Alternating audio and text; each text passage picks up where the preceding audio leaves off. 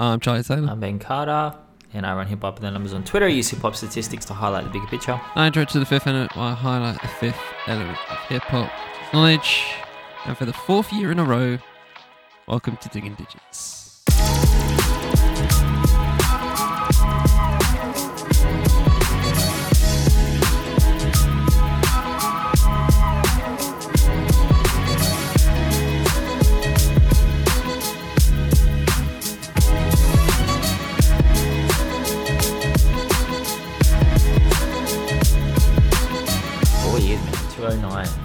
209. Yeah. Yeah. Yeah. I remember it was a Four f- years. few years ago that, because, you know, four years, four times 52 is 208, right?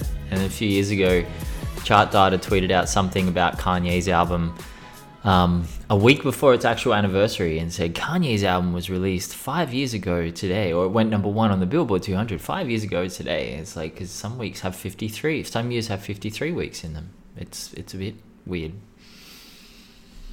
I did not know that. Mm, yeah, that's true. So, so for charting purposes, some weeks have 53 years, which is why we're at 209 instead of 208. And this is the important stuff you've learned, you guys have learned if you've listened for the past four years. Essential. How's your week? Essential information. People hurriedly writing this down on their notepad, like we can't Write that shit down, guys. jewels. Gems. This is four Gems. four four four level.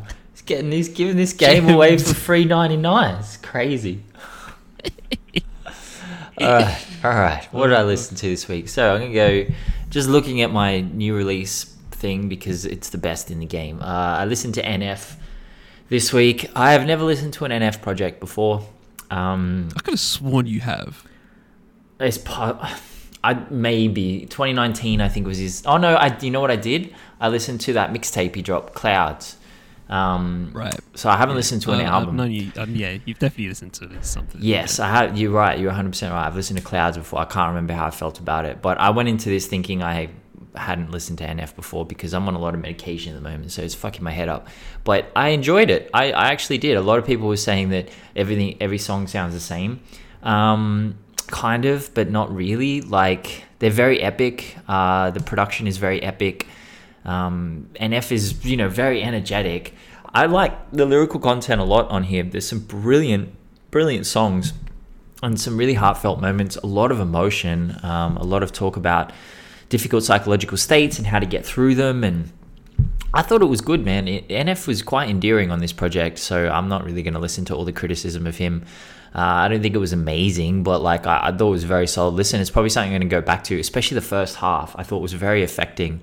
I sat down with it on Friday night and listened to it, and uh, it was it was intense. It was an intense experience, and I appreciate NF for that because just prior to that, I was listening to Rae Sremmurd's Shrem Life 4, and that was not an intense experience. That was just pretty boring. It was pretty sleepy. It was a bit disappointing. I, you know, I love Rae Sremmurd so much, and I think that they're one of the most inventive duos in hip hop for the last decade. Just not duos, just artists in general. And I really do think that they propelled the sound in the mid 2010s. They were at the pinnacle, they were pushing it forward. On this record, everything sounds derivative, everything sounds like something that's already been done. Um, it sounds like a typical mainstream hip hop album where they've just thrown all the trending sounds at it and that's it. And that's boring to me because I've heard that a trillion times from a trillion different artists. I don't think they did anything bad on this album. I don't think there's anything unlistenable. I just think it's a bit mid. It's a bit boring. And it was a bit disappointing. I was really expecting something stomping. Even though the singles haven't been great. The singles have not been great, but yeah, man. Not not my favorite record this week at all. Maybe I'll go back to it. I have listened to it a lot actually. I listened to it like six times through. Don't ask me why. I just wanted to like it and I just didn't. So it didn't happen to me. Rittz, Rittz, the white Jesus himself, Rittz. I tell you what, if you've never heard of Rittz before, just go out there and watch the white Jesus video. It is, it's, it's an interesting one. But I've been a big fan of Rittz. He very emotional rapper um, in a good way. I'm not saying that in, in a hysterical way. Uh, he he dives into deep emotional states. Uh, talks about addiction a lot. Talks about drinking a lot. Talks about fighting his own demons. And this is good, man. This is good. He's also a bit of a speed rapper. So you know, if you're into some speed rap, this is for you. If it, you're turned off by speed rap, then this is not for you. But yeah, no, it's good. I, I enjoyed it. It was, I think it's the first album in a while from Rittz. So I haven't heard from him in ages. So it was really nice to see him pop up and uh, check back in with him. So shout out Rittz. Uh, Vic Spencer dropped, and it was good. Typical, very solid Vic, Vic Spencer. Great bars. Uh, a lot of thought provoking bars, a lot of bars you're sitting there listening to, and, and then you're just like, oh, yeah, okay. And, you know, quite autobi- uh, autobiographical, talking about himself a lot, what he's been going through, how he's seeing the world. And uh, no, I appreciated that from Vic Spencer. Linkin Park dropped the 20th anniversary of Meteora and holy fucking shit, it's good. It's four hours and 46 minutes of music. So it's the album, and then it's just instrumentals, it's live performances. It's tough listen, man. It is obviously I didn't sit there and just endure four hours and forty six minutes of Meteora because it's this very intense album. I actually think it's better than Hybrid Theory. I've always felt that way. But again, that was my introduction into Linkin Park was Meteora. So um, yeah, no, it's, it's four hours and 46 minutes. There's a lot of live performances. It's very intense, high energy the entire way through. Something that you probably going to listen to in stages. You know, you're going to listen to each because it's set out in discs. It's not just 90 songs or whatever. Disc one, disc two, disc three, etc., etc. I just recommend tackling those one at a time. Um, but yeah, man, so good for running and doing cardio and in the gym and stuff like that. Shout out Chester, it's always tough listening to Linkin Park, knowing what happened, but yeah, um, I appreciate them really putting this together. I really do. Blac Youngsta dropped a project and it's bangers straight back. It always is. They're always bangers. Curren$y and Jermaine Dupri. Jermaine Dupri, I was, you know, I think the first single that came out featured T.I. as well. So I was just like, this is a bit left field. Like, what's going on here? This is not, you know, not Alchemist beats, but to be honest, Jermaine Dupri just produces songs that sound like Curren$y songs. Um, it's good. It's just, you know, what else can I say? It's Curren$y. I thought Jermaine Dupri might give him. There's a couple of tracks in here that are a little bit more boppy, um, which is a little bit different for for Curren$y. But apart from that, you know, it's just Curren$y beats. It's solid. Um, I think that's it this week. Uh, yeah. No, Meyhem Lauren, Madlib, DJ Muggs.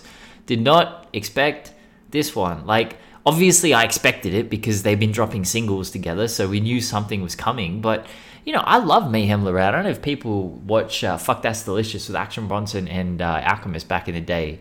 Iconic show, freaking iconic show. And obviously Meyhem Lauren was on there. Big Body Bess was on there. Uh, but Meyhem Lauren has really leveled up in the last two or three years lyrically. And not to say he was poor before, but he's really cornered the market of that like underground luxury Mac Homie kind of energy, like just incredible. And uh, on Madlib and DJ Muggs beats, yeah, it's it's good. It's really really good. It's not what you expect because you're expecting someone like I don't know, Earl Sweatshirt or someone else like some crazy spitter to hop on these beats. But uh, yeah, no, it's it's just, I highly recommend that. Shout out Meyhem Lauren. He actually said it's the first time. I think he said on social media the first time that Madlib and DJ Muggs have ever worked together, and he was the one that brought it together. So yeah, I don't know what kind of conversations they were having behind, behind closed doors, but now we got that, which uh, I really appreciate. So yeah, that was me, Charlie. What about yourself? Yeah, going some good stuff this week. Um, starting off with uh, GQ. Uh, oh yeah, not to be confused with the magazine. Um, artist uh, via Jamla, but also um, is dropping this under his own imprint uh, called One Day Soon. So shout out to him on that one. Uh, this is called for good measure. Um, some good tracks on here. I think it's like five tracks. Um, but yeah, it's a pretty solid uh, offering. Um, really, really liked. Uh, if I can find the freaking uh, thing that I actually listened to on. there's some there's some uh, pretty pretty solid stuff. I think a mixture of uh, you know kind of like the Oakland sound, right? Because well, if you don't know, Thea he is uh, from Oakland. Uh, but past that, some you know some some trappy kind of uh, tracks as well. So it's, it's, it's got it's not got a nice say uh uh what's the word what, what's the word uh, variation in it. Um, I'm a big fan of Showing Out. That's probably my track out of the bunch. Uh, but yeah, five tracks. Um, solid little ting to listen to.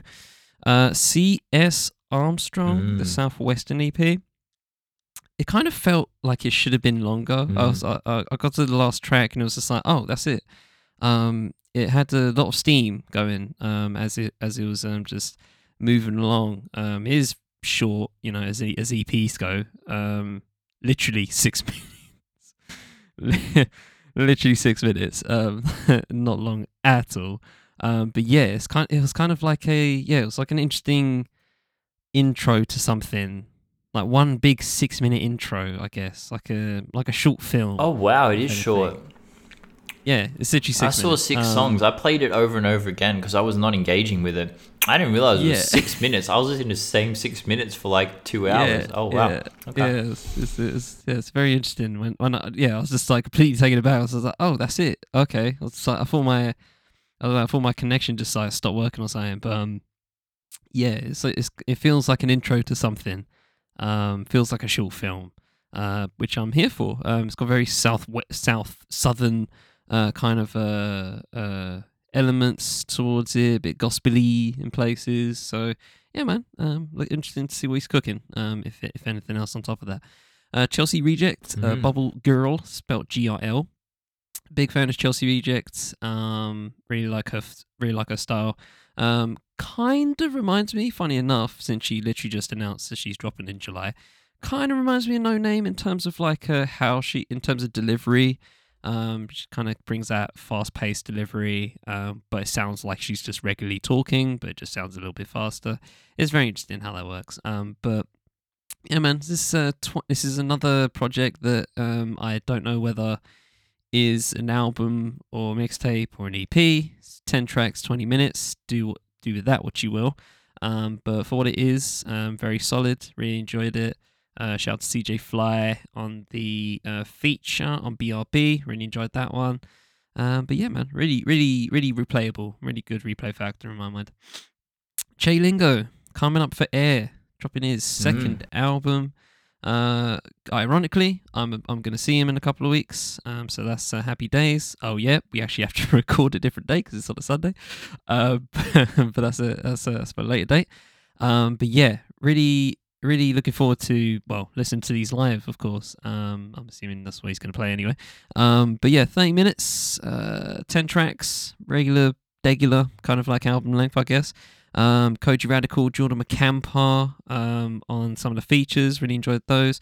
But yeah he comes through with this um very i mean he, he's he's had this he's had this in you know his uh, previous album as well the worst generation but um he really has this uh uh, reflective way of looking at things. He definitely seems like one of those artists that you know go away, comes back. Here what I've, he- here's what I've you know learned, or here's what I've gleaned on in the past, um, however many years. Consumer rhythm is a very obvious one. Low key is another kind of obvious one um, in terms of subject matter. Um, but yeah, man, and then and then for some reason, my radio, um, which literally has Queen um, in the artist. Uh, um, uh, I'm assuming it's a cover. I I have no knowledge of Queen uh, past the hits, so uh, mean, feel free to. Queen doesn't Yeah. exist anymore, so Okay, so yeah, you know, take do do what you want with that information. But um, yeah, man, really solid album. Really look forward to seeing them live and uh, uh, some hearing some of the bangers on there. Oh, apparently Queen is Shane still Gang? active. Sorry, sorry to cut you. I, I don't want to give people the wrong information, but apparently Queen is still active. So maybe it is. Oh, there you go. Well, yeah, for, I don't yeah, know who mean, their vocalist right now is, but it's, it's, a not it's a rock group, yeah. Yeah, I mean, I mean, yeah, I don't know, don't know how that works, but um, yeah, if um, if people keep paying, they're gonna keep performing. Fair. Um, I can't, I, yeah, can't imagine. Um, I mean, get the fans to sing it, like you know, that's why they're there. Yep. Anyway, uh, Shame Gang, uh, better late than never. Shout out to Elixir Music Group for dropping this to me. Um, wouldn't have clocked it otherwise. Apart from the fact that um, friend of 5E Ian Kelly is on here as well. He's been gassing up as well, so shout out to him. Uh, great feature on there as well. And uh, yeah, this is the first um, album from Shame Gang I've actually listened to. I think it's his third uh, offering, and uh, it's an interesting concept. Um, it kind of reminds me of um, Ocean Wisdom's uh, Big Talk Volume One. Uh, where both of them have kind of this, uh, uh, kind of have these uh, motifs of, um, you know, after the track, there's like a voice message of like, you know, someone trying to sign them or something like that, you know what I mean? And uh, they're just obviously bullshitting and uh, other sounds of, you know, just general car mechanic shit. Um, which is if you see the um, the artwork for this album, you you understand where this is coming from. Um, but yeah, he it kind of goes through with um, you know self reflection, uh, loss, um, and just uh, you know just other themes, right? Um, but yeah, you got some hard, it's got some solid beats. Um, really like his flow actually. I really like how he raps. Um, he's got a really good style to him. Uh, very, a very attractive style to me personally. Um, but yeah, some good um, features on here as well. Smoke DZA, Oswin Benjamin on Shooters, Skyzoo and K- uh, Kaz the God on Hyperventilating. Really enjoyed that. Uh, aforementioned Ian Kelly and uh, Niania on Facts. And uh, lastly, uh, rapper Big Pooh on Reasons. Um, really just, whenever he comes on, just add in so much, so much personal, uh, so much personality and obviously personal uh, anecdotes um, to that particular track um really really valuable there. But um, yeah really good album really good album. Really enjoyed um, listening to that one. A solid uh, 45 minutes uh, as a listen. So yeah shout to shout out to Shame Gang. Uh, Vic Spencer George Bush was was cool. Great name uh, for an album. Great album cover. Um but yeah more Vic Spencer. Um Flexi shitting on whack rappers smoking weed uh great humor um, and everything I want in a Vic Spencer album. Um, I think this is the second of the year, uh, linking up with uh, green, obviously Green Thumbs as well, and uh, well, Mudslide Instrumentals if you want to count that as well. So yeah, second project uh, with his vocals on for this year, and I don't think he's done. He is never ever done. Like Curren$y, um, it's Death Taxes and Vic Spencer dropping. Uh, Brandee Younger, Brand New Life. I really, really love me some Brandee Younger. Um, listened to her, I think, during COVID. Um, she dropped an album with Dezron Douglas, and I remember that being just super enticing. Um, I want to know how many harp professional harp players there are in the world, um, because she's the only one I know of. I'm sure there are others, obviously, but um, the fact she's building a music catalog off being a harp harpista, as uh, she says, as, it says on her socials, um, is staggering to me. And I can't really categorize her in that way because, you know, people would say, you know, jazz music, but it's really not jazz. I mean, especially this album is not jazz. It's got very, very soulful undertones, um, especially when you get into Brand New Life with Mumu Fresh on there. Jesus Christ, her vocals on that, Mumu Fresh is elite. Don't get twisted. She comes through these great stack vocal stacks, and it just comes off so soulfully and really lifts you um, Pete Rock and Ninth Wonder help on production for two of these tracks. And that just blows my mind as well because it fucking works and it's just so nice. Her harp, their their production styles, and don't get it twisted. You you know it's their. I mean, they're two of one of the most I think easily recognizable um, producers out there. Um, you know what a Ninth Wonder beat sounds like. You know what a Pete Rock beat sounds like, and they literally do that. But then you have Brandee Younger with the harp, and it's just something completely different that you've never heard before. Um, so as uniqueness goes, this is one of the freshest things I've listened to. Um, shout to um, I'm not know if you can say the second name. I don't want to butcher it. Uh, but shout to Meshell um on Dust as well. Um, really love the lyrics on that one as well. But yeah, shout to Brandee Younger. Um, definitely one of my faves uh, of the week and uh, uh, potentially on the long list uh, for album of the year. Uh, and lastly, Planet Giza. Uh, ready when you are. Um, so I haven't listened to Planet Giza before, um, but there's some really good stuff on here. Um, I think it's a Canadian trio, um, kind of R and B, but you know there's there's some different elements floating floating in and out of them. Um, great features: Mick Jenkins, Venna. I think Kojey Radical again. Um, he's, I mean, uh, he's he's always about he's always about Kojey Radical. Um, but yeah, really good. Um, if you want some solid uh, R and B uh, to spin, um, definitely recommend uh, this one. Uh, yeah, Kojey Radical Venna, Topaz Jones on Folded, uh, Saba on y- WYD as well. Really good, excuse me, really good tracks on there as well. Um, but yeah, really solid, really solid, really really solid. Great lyrics. Um, and yeah, 41 minutes. Go for that. with that said, we shall hop in to our fourth anniversary.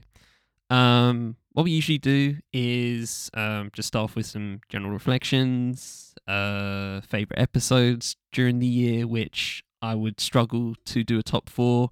I've been looking at them in the past few minutes, and I'm just like, fuck, we, we've done some good ones this year, this past year. Um, and we're also going to do uh, at the end um, a little game uh, we call Deadpan Recitals, where we basically recite lyrics given multiple choice answers, but we do it in a deadpan style where it's very, very hard to actually glean who does it, um, unless the lyrics obviously very overt.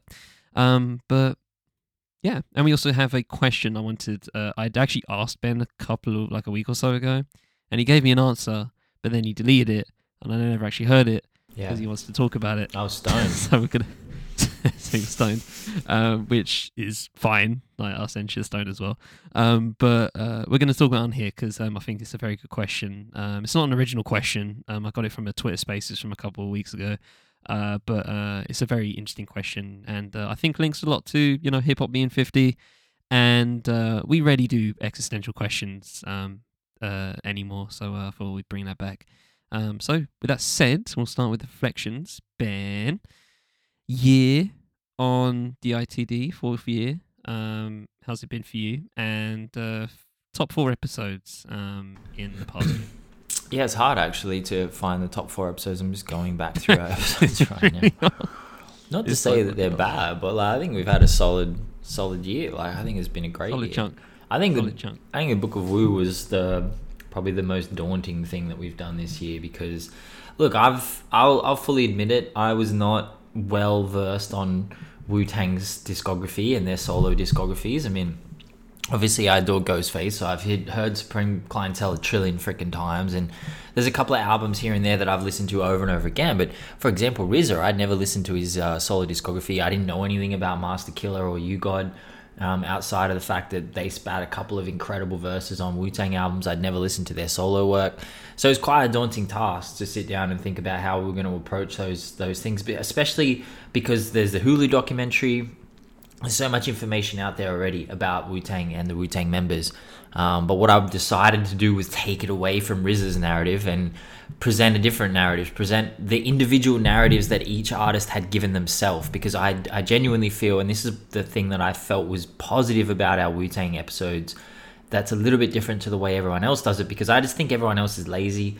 I think most people are just going to watch a Hulu documentary and just repeat it. They're just going to watch, you know, things that RZA said, read RZA's books, and they're just going to repeat it because it's easy. I mean, RZA crafts the narrative for Wu Tang, but I think what you have to remember is Wu Tang is Wu Tang is something separate from real life. I mean, yes, it's populated by real life artists who've gone through real life things, who have personalities, and but Wu Tang is mythical. Wu Tang is, you know, the whole aspect of it is is creating a narrative. The way that RZA pulls these samples in to to create a narrative for each album and each artist.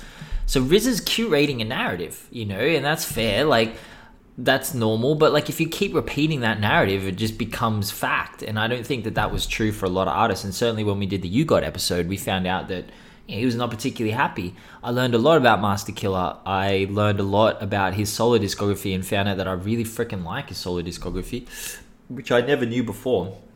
I thought that was great. Um, the Three Six Mafia episode was a bit challenging as well because that was a massive blind spot in my musical knowledge, my hip hop knowledge. Um, I have barely listened to Three Six. Um, I've barely listened to Master P, for example, as well. Um, you know, the Mia X episode obviously was interesting in that sense. I've listened to a lot of Juicy J, and that was fascinating. Then tracing the lineage right back to 1995, 1992 even. So that was sick. I really enjoyed that episode. Um, but yeah, the year's been interesting because I went through a little bit of a period where I didn't want to do retrospectives in the same way that I was doing them before. I kind of had this idea that I wanted to go back to a more statistics based thing, but that hasn't really panned out because it's quite difficult to do for older artists, uh, especially artists I'm not familiar with. It's easy to do.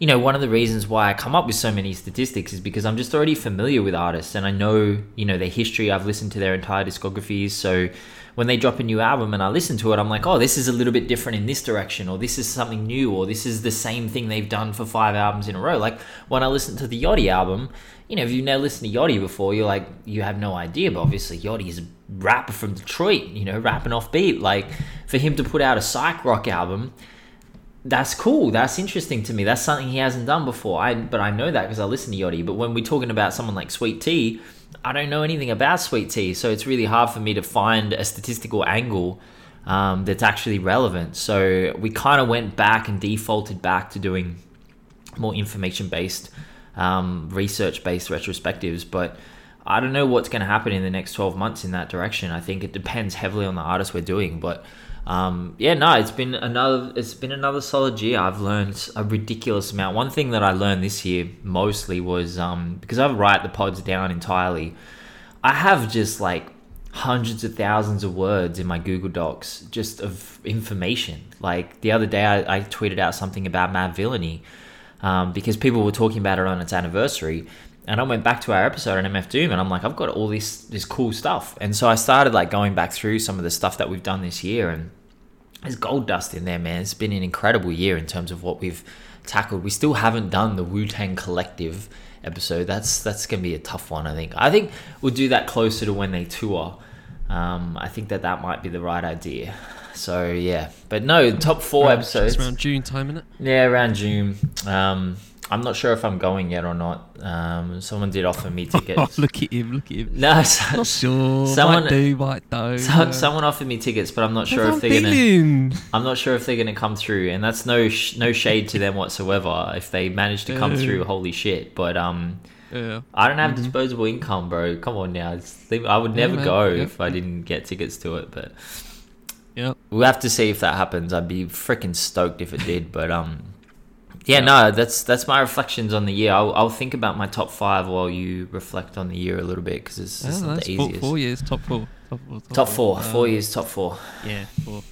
Okay, so yeah, I'm looking, and I agree with you. I feel like the um the Book of Wu series has been very incredibly enlightening. Um, I yeah, I I didn't really spin any Wu solo that I know of, apart from maybe like Liquid Swords, Cuban Linx. Uh, that may have been it, right? When before we started, like I'm I'm aware of all this, right? Surface level, I'm aware of everything we spin uh, um, everything that's um, you know been released or whatever, you know, through just anniversaries and people talk talking about it. But you know, that's the reason why we do this show, right? It's the reason I do it anyway. Um, I was literally, I was literally thinking about it the other day, um, of how uh, I was recently. I don't know if I said last week, probably did, um, but uh, got uh, invited uh, by Dr. Joshua Wright, who we Eh. had on Sick. I'll add to my. I'm immediately going to add that to one of my one of my top four, by the way, um, of uh, literally our first interview or just like co- having a co-host, I guess, um, and talking to him about his book and about Kanye and about celebrity in America, and he invited me to his class to talk about uh, UK hip hop and drill overall, and um, one of the things I was thinking about, I didn't say explicitly, one of the things I was thinking about as I was talking is that it's so interesting that I can talk about these subjects and you know majority of that is because of this. And um, I don't think that I would be able to if I didn't have something like this a platform like this and uh, and uh, you know Ben to help me out on that front in terms of our collective journey. Um to have those opportunities is very fascinating to me you know? Um I've you know, with this, this whole thing is built on education, and obviously we, uh, you know, educate week on week. We educate ourselves week on week. you know, when we talk about the likes of sweet tea, you know, we we didn't gone into went into that with practically nothing, and you know, and then we came out of it with a solid. A solid knowledge um, on who she is and her music and what she was about. Um, and obviously, you know, in the grand scheme of things, it can be, um, it could be, you know, scratching the surface for for more. Um, but I think for what we do, um, and this will, um, you know, compared to other entities which I may or may not talk about when we ask uh, ask a question. Oh, Um, oh, I know who. Shots have been fired. Shots have been. It's a shot in the night though. that- it's a shot in list, the shot in the dark. list. Shot in the dark. Do you know who, list. who's Charlie aiming at? Who's he aiming at? shout out to that list. if you don't know what list, if you know, you know. Um, but yeah, uh, you know, while we don't have, uh, while we can't like, you know, get these people on the show and talk to them about their career for four hours and shit like that, you know, we, we, we, we, we do what we can, and I feel like we do it um pretty well and pretty consistently. Um, and as I'm literally going through it, you know, we literally started off with Black Star after the third anniversary, Yeah, that was um, sick. which uh, it was it was uh, it was interesting because I was just like, should we wait? Should we wait for the new one? And at that point, it was kind of like half rumors. We knew it was being cooked up, but we never knew when it was going to drop. Um, and obviously eventually dropped within the year. Um, but yeah, it would have been interesting doing that uh with the album drop as well because um I, have, you, have you have you still haven't listened to it Nah, I have haven't listened to it. Everyone else has talked about it. I'm like, and plus, you know, it. you know how I feel about Talib at, at, at the moment. I'm not, I'm not really wanting to hear Talib rap at the moment, to be 100 percent honest. It's funny.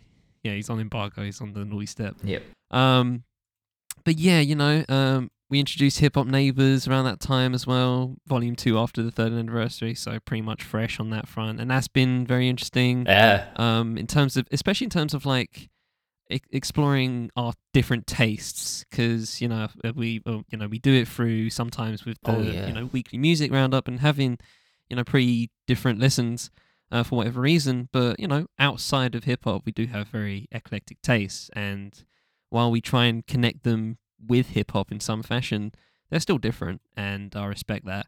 Um, really loved Dilated Peoples just just in general for listening that week. That was a very fun. Uh, that was a very fun listening week for me. Um, Internet Anonymity was interesting. The Kendrick Lamar three P. That was crazy. Mm. Yeah. Um, I I probably have to put one of those in there, right? Um, maybe who knows. Um, but yeah, what else we got? Uh, Dr. Joshua Wright, definitely putting that in there. Uh, Kid Cudi, I feel like was one that was, I think, just ready to go for Ben if anything. Uh, just uh, yeah, I think I feel like he had that one in the chamber for a minute, hence why it's 105 fucking minutes. um, the UK BHM was fun. Cookie Crew, JME, Ghetts Estelle, that was was very sick. enlightening. Um, uh, which one? Cookie Crew was interesting. Cookie Crew is very interesting. Yeah, um, I feel I feel yeah, obviously UK hip hop um pre two two thousand is uh, very un under documented, and uh, I feel like you know doing that Cookie Crew, I feel like was a good service on our front. Um, that was very good. Um, yeah, I mean, yeah, uh, you know, oh gosh, there's some funny ones in this this this batch I'm seeing in August, July, September. Yeah, I know what you Uh. Neptune's in NERD. That was pretty fun. Um, very interesting considering I haven't, I didn't listen to NERD that much, but I knew a lot of them. Um, but I never actually like deep listened to all of NERD, and it was so I don't know. I expected to enjoy it, but I didn't. Ex- it didn't enjoy it as much as I thought I would, which is very interesting. Camp Lo was very fun. Really love some Camp Lo. Um, I might throw in Hilltop Hoods just for the just for the banter. Le- Um, legendary. Yeah. Listening, listening to Ben have his Black Eyed Peas moment, and if you guys don't know what Black Eyed Peas moment means, um, go spin the Black Eyed Peas episode because I have moments on there. But Ben has his moments on Hilltop Hoods, and I'm just sitting there just laughing. It's it's absolutely outstanding. Uh, really good stuff on there. Um, all of the bites that we've done, contemporary calls as well. Um, I really, I really enjoyed doing those. Um, kind of just like offshoots, uh, offshoot series of episodes. Um, but yeah, damn, there's so many good ones. All right, let me go. I'm gonna go. I'm gonna go Hilltop Hoods. Yes. That's wild. It. I have to. I have to. Uh, the Dodge Joshua Wright 189. Uh, or some of the more recent ones. Uh, I'm a throwing. I'm a throwing me, uh, mate. Mm, Mia X. Mm, Yeah, that's a good. Three Six Mafia, Gangsta Boo as well. Oh, the Metacritic album score review. I'm gonna tell you. I'm gonna throw that one in. I'm gonna throw that one. That was very fun. Oh, I yeah. enjoyed that one. That was very good. Um. So yeah, that was that. That's two. Metacritic. Uh, I feel like I should go for one of the Book of Woos, but I don't really know which one stands out for me. Uh, maybe Raekwon, I guess. I don't know. Capital Steez was interesting. Um, just overall, obviously, just uh, as a storyline. Um, and Yeah, that was actually a Uh, good app. yeah. To be honest, like I forgot about. yeah, that was a very one that was a very interesting app. Very that intrigued me a lot. Um, for sure. Um, but yeah. So what's that? I have a couple. Um, I'm throwing Dilated Peoples on there, and I'll do Kendrick Lamar. I want to say part three because obviously we just talked about Mr. Morale for the whole episode, but I do feel like I do feel like it was some very solid conversation to a very polarizing album, and I don't think I don't think there's albums like that um, that where we can have a whole conversation about it and have very differing views on it. Um, but I'll go with part one just simply because it was probably the most I learned out of Kendrick, um, especially listening to his older projects. Um, it was very interesting, uh, I guess, getting to know him on that front. Um, so what's that? Kendrick Lamar part one, uh, Dilated Peoples, Dr. Joshua Wright, and Hilltop Hoods. That's wild, man. I think that's hilarious. You put Hilltop Hoods in there. That um, I'll explain that episode in a, in a second, but yeah, man. Reflecting back on some of these episodes and, and actually looking into them, the Hip Hop Neighbors one with Calvin Harris was hilarious because we both. I didn't realize because I'm, I'm I was looking through the description. that was yeah, that was that was funny. and Charlie's Yeah. description is it went left very quickly, and I was like, Made me put made me put on the cape for Calvin Harris for fuck's sake. Bro, I, I'm perplexed. Well, we did. Still perplexed about that episode, but you know, Charlie, Charlie has his thing. You know? um, 18 months bangs. I'm sorry. What do you want from me? It's because I came in. I came in and I created It's- disco, it's- and Charlie came in a bit oh. later. And we just, we just, we didn't match up. We didn't match up on that one. Fuck's sake. Uh, it was fucking hilarious. Um, I think the Kendrick. I, th- I enjoyed the part two, uh, because we Okay. had to talk about things that had not been talked about in the albums already. Um, that was kind of our, from memory, yeah, that yeah, was it was kind a bit of of, our uh, gymnastics. Yeah. Yeah, so obviously, you know, from section 80 through to Damn, those are some of the most dissected, to use a dissect term, dissected albums of all time. And so there's so much information out there, there's so much, so many statistics out there. And it's, it's something that I've struggled with a lot of the time to try and find interesting statistical angles to come up with for Kendrick Lamar because you know he's just been analyzed so much. So I enjoyed that episode a lot because I think it brought a new kind of side to albums that people have heard a million times and heard talked about a million times. Um, the Cappadonna episode was was big for me because I had an inkling that Cappadonna, and not an inkling. That sounds stupid. It sounds like I had some like foresight into Cappadonna being influential in the Wu. Like I knew I'd heard things. I'd heard and I had never dug into it, but I knew that Cappadonna was kind of like the RZA before RZA. And that's who he was. And it was really interesting reading his story and listening to the way that he spoke and listening to the humility that he had and kind of juxtaposing that a little bit with U-God, but just kind of like adding that to the entire Wu. Like, that energy that that Cappadonna brought to those interviews where people were talking about, you know, were you upset that you weren't included in the original nine? Were you upset that you weren't on the first album? You know, Cappadonna was similar to Masta Killa and similar to even Inspectah Deck. You know, he was like, I'm I'm thankful for the opportunities I've gotten. He was he was not bitter. He was not critical. He was just like, I'm thankful. I love my brothers. You know, and I, it didn't it didn't work out that way. And I found that really fascinating because I've listened to a lot of interviews with rappers, like who knows how many thousands at this point, and humility is not something that's a through line. Let's put it that way. There's not a lot of humility in interviews with rappers, but um, and musicians in general, not just rappers, just musicians and, and famous people too. I mean, I watch those. Uh, I don't know if other people watch them. Those actors where they break down their roles in movies on YouTube. I think they do it with GQ. Not a lot of humility in those either. So oh right, yeah, best best uh, yeah most noble roles. And yeah, yeah. I enjoy those a lot. I think they're hilarious and I think they're really fascinating. But again, not a lot of humility. So to hear that from someone like Cappadonna, I really I respected that and I, I learned a lot from that episode. Um, the evidence episode hit me really hard because I didn't expect it to. Um, I had, you know, I knew about evidence. I'd listened to a bit of his music, but I didn't know anything about his story and what happened to him in the late 2010s. You know, it it felt similar to how I felt with the Doom episode when we, you know, we started talking about some of the stuff he'd gone through and Interesting. listening to Evidence's interview. Uh, I think it was on No Jumper. Um, I, I must have watched that interview 20, 30 times. It, and again, like for not to get information out of it, just it was calming to me for some reason. It was really personal, and evidence was broken in that interview. You could feel it. His energy was just, and I felt, I don't know, I felt it was it was really affecting. It was a very emotional episode. Um, and again, it's an artist that I wouldn't say I'm a massive fan of. Like I've listened to Evidence a little bit, but I haven't gone back to him in the past because I've just had no real reason to. He hasn't he hasn't hit me like that. But now every time I hear Evidence or see Evidence, I'm I'm voracious, man. I want to hear it. I want to know what he has to say. So that episode really hit me. Like again, we've had so many of these episodes where I didn't expect and I didn't know what to expect, and then I've come out of the other Yeah. side and been like, holy shit, you know, that was that was intense. So the evidence episode was intense. The NERD episode was great because you know I was obsessed with NERD when I was in my teens. So to actually go through their discography and like look at something like Seeing Sounds and you know look at No One Ever Really Dies and have a look at what they did to their sound in the late 2000s after Fly or Dive. It was a fascinating app, man. That was that was great. Shabazz Palaces was a great episode.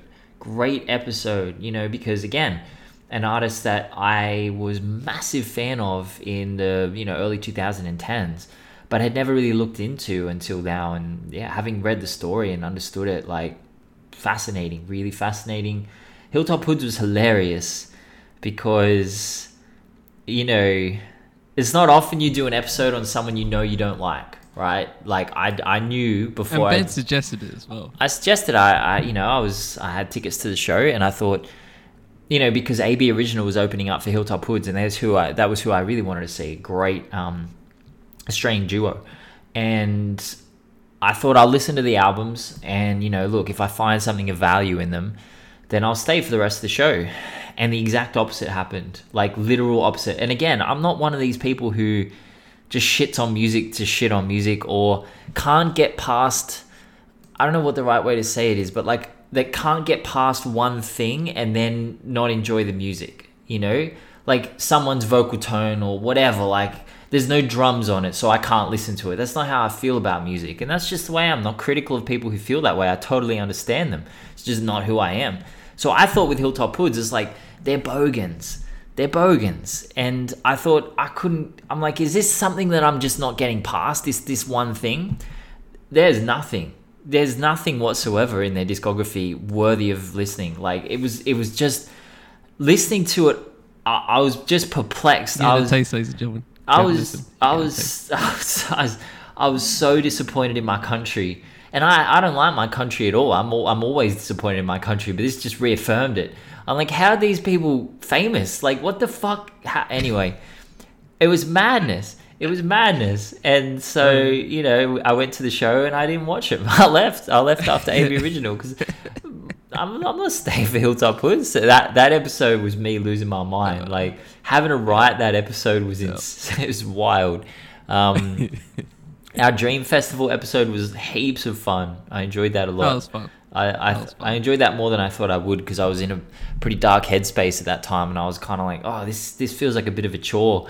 But once I for free. Yep. once I got into it, I uh, I loved it. I loved it so much. Um, Completely for free, guys. yeah, yep. The free, the free, free festival. Yeah, I think it's got Jay Z performing. Yep. Um, Gangsta Boo, Gangsta Boo episode was uh, it was it was challenging because um, seeing her influence and, and understanding her influence and understanding that she probably wasn't getting the flowers she deserved when she was here. You know, she probably wasn't getting the props she deserved. You know, um, Juicy J said it on his new album, Mental Trillness. I think he said the, the, the first Queen of the South or something like that uh, when he was talking about Gangsta Boo. And I'd heard of Gangsta Boo and, you know, I'd listened to her on the Run the Jewels track, uh, but I'd never listened to her solo stuff. I'd listened to her, again, I hadn't listened to 3 6 much. So, but, bro, like, the lineage is insane. The, the sounds that are coming out of Memphis right now uh, it just started with her. It started with three six, and um, you know it was tough. It was a really tough episode. So yeah, it, it kind of felt like it didn't really have a conclusion. Uh, which is a bit ironic considering it did have a conclusion. But what I mean by that is, I felt like Gangsta Boo was gonna go into a different direction in the second part of her career, and you know she was really starting to like reintegrate and and pull herself back into mainstream hip hop, and it felt like she was gonna have. I'm not going to compare her to anyone. I'm not going to say you're going to have a so and so moment. It felt like she was going to start, you know, as I say, reintegrating back into main, modern mainstream hip hop.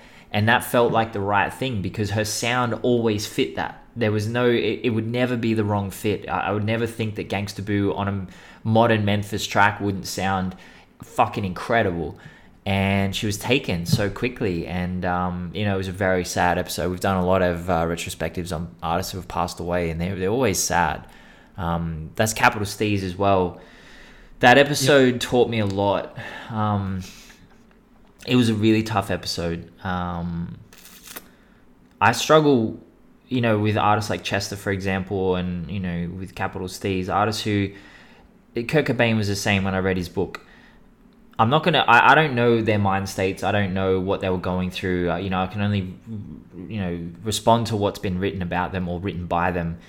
But there are these artists that feel like they struggle all the time. You know, these aren't artists who have just made a snap decision to take their own life, or people who've made a snap decision. Um, these are people who have struggled really hard or, you know, have been different and, and felt different to the rest of the world and felt disconnected from it for most of their life. And those are the ones I struggle with because I relate to that. Um, and so, you know, reading about what happened to Capital Steez and knowing how young he was, but kind of feeling like that that year that led up to what what happened – it almost felt inevitable. And again, that could be because it happened and because we were reading and I was reading those that information and reading those quotes through the lens of what ended up happening. You know, if what happened didn't happen, we might feel like, oh, yeah, it was a pretty tough year, but he, you know, he, he went in a different direction after that. But it almost felt like that entire year leading up to that was just it's just heading in that direction and it was really rough knowing what was going to happen and reading the interviews and reading the think pieces and opinion pieces on it it was a t- it was a very tough episode. Um, rest in peace to Capital Steez. Yeah, that's all I can say. Very fascinating episode. I learned a lot. Um, and finally, Mia X. I have seen the name Mia X a lot because I'm, you know, I do statistics, and Mia X is a co- very commercially successful rapper. But I never listened to her before. You know, I didn't even really know what kind of music she made. But you know, her even saying that she helped Master P craft the No Limit sound, like that's that's wild to me. And bro, she is an incredible rapper, incredible rapper. That's what I love about these episodes. You find these artists that it, it, they're not generic in any way, shape, or form. Just because they're mainstream, just because they're successful, doesn't mean that they're they're pandering to a sound. Like Mia X is always Mia X at all times, and yeah, I thought that, that episode was was really fascinating. Um, to pick a top five is tough. Um, top four, top four, top four. Uh, I'm gonna take. Uh, I'm not gonna do one, two, three, four. I'm gonna go. Capital Steez is gonna be in there. Hilltop Hoods is gonna be in there for just how funny it is. It's two. Um, Mia X is gonna be in there because of just how much I learned, and I reckon. I reckon Shabazz Palaces. You know, okay. a lot of the time, the, the joy in these episodes for me is I've already written the episode by the time we get to recording it. So yeah. there's a lot of episodes where we have really cool discussion, but there are also a lot of episodes where I just read what I've written and listen to Charlie and you know respond a little bit and then just keep reading. So a lot of the joy comes from the actual research, and I think Shabazz Palaces is probably the most fun I had researching an episode this entire year. I, as a fan, like I was just consuming information, and it, it was fucking sick. Yeah, man, that's solid top four. Can't complain. Um, I will shout out a couple of the uh, just the outside ones, like uh, uh, like the contemporary calls. Um, there's some good.